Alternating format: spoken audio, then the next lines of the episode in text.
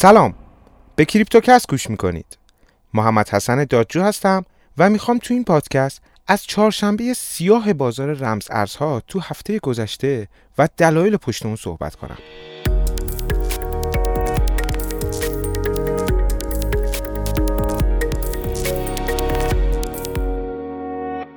توی هفته گذشته بیت کوین تا حدود 30 هزار دلار افت کرد و دوباره به محدوده 40 هزار دلار برگشت.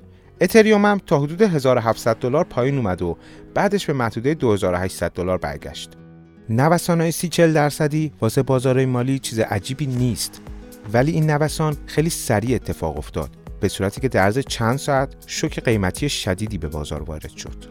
تو این چند روز یه چهارشنبه سیاه در بازار رقم خورد ماجرا از این قرار بود که بیت کوین به محدوده 38 هزار دلار رسیده بود و خیلی از معاملهگرایی که فکر می‌کردن این می‌تونه کف قیمت باشه معاملات اهرمی رو تو صرافی باز کردن اما ناگهان در چند ساعت قیمت بیت کوین با 30 درصد افت به محدوده 30 هزار دلار رسید و نزدیک به 3.2 میلیارد دلار از سرمایه ها لیکوید شد که رکورد بی سابقه ترین حجم لیکوید شده تو بازار رمز ارزها رو تو یک روز به خودش اختصاص داد.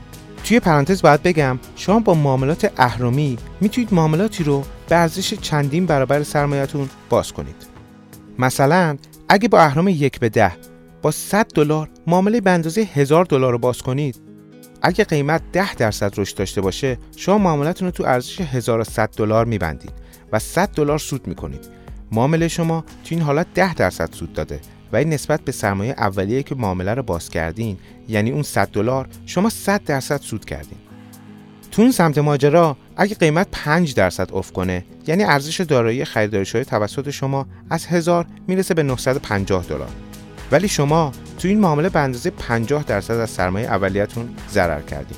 بروکر اجازه نمیده شما بیش از سرمایه اولیتون تو معاملات اهرمی ضرر کنید.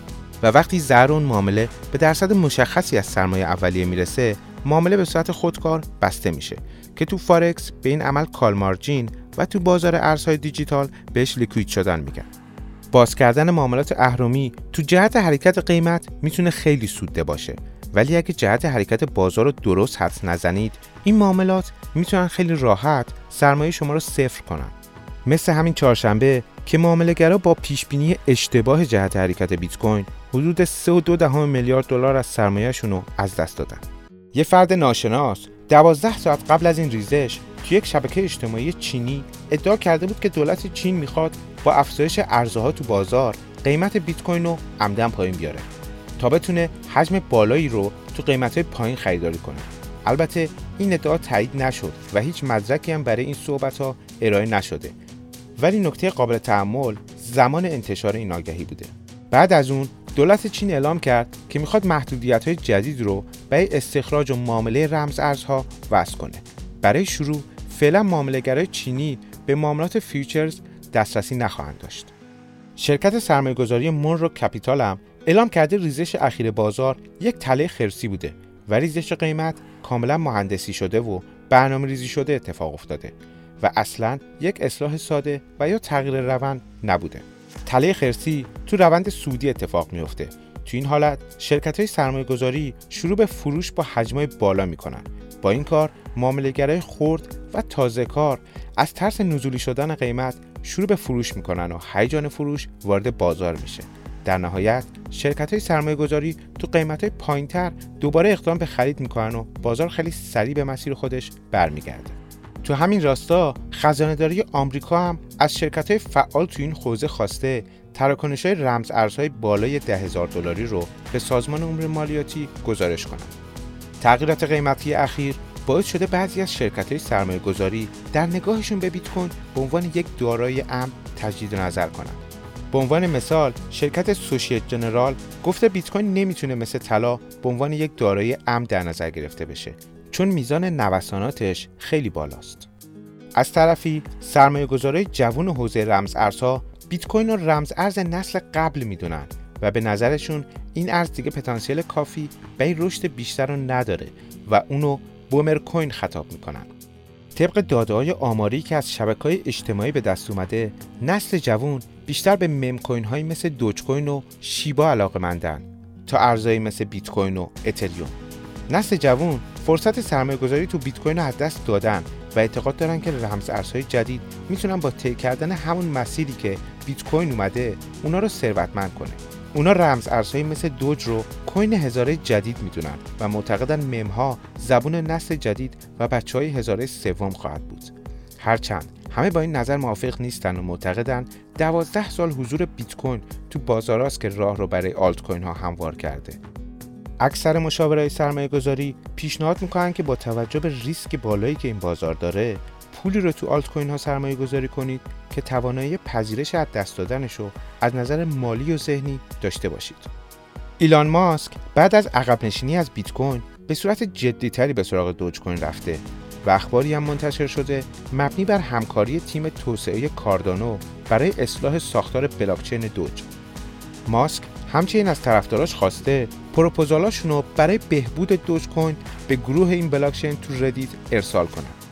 اینجور که معلومه ماسک می‌خواد جدا از توییت ها و جفسازی هایی که می‌کنه به صورت فنی دوج رو به ماه ببره البته اون اخیرا تو توییتی هم راجع به بیت کوین گفته بود که با ماینرهای آمریکایی صحبت کرده و اونا تصمیم دارن برای استخراج از انرژی های تجدیدپذیر استفاده کنن و قرار برنامه برای این کار به ماینرهای تمام دنیا فرستاده بشه با وجود افت قیمتی اخیر بیت کوین و نگرانی از تکرار رکود بازار رمز ارزها تو سال 2017 بازم خیلی از سرمایه گذارا اعتقاد دارن که بیت کوین هنوز تو ابتدای مسیر خودشه و سی هزار دلار کف قیمتی جدید بیت کوینه.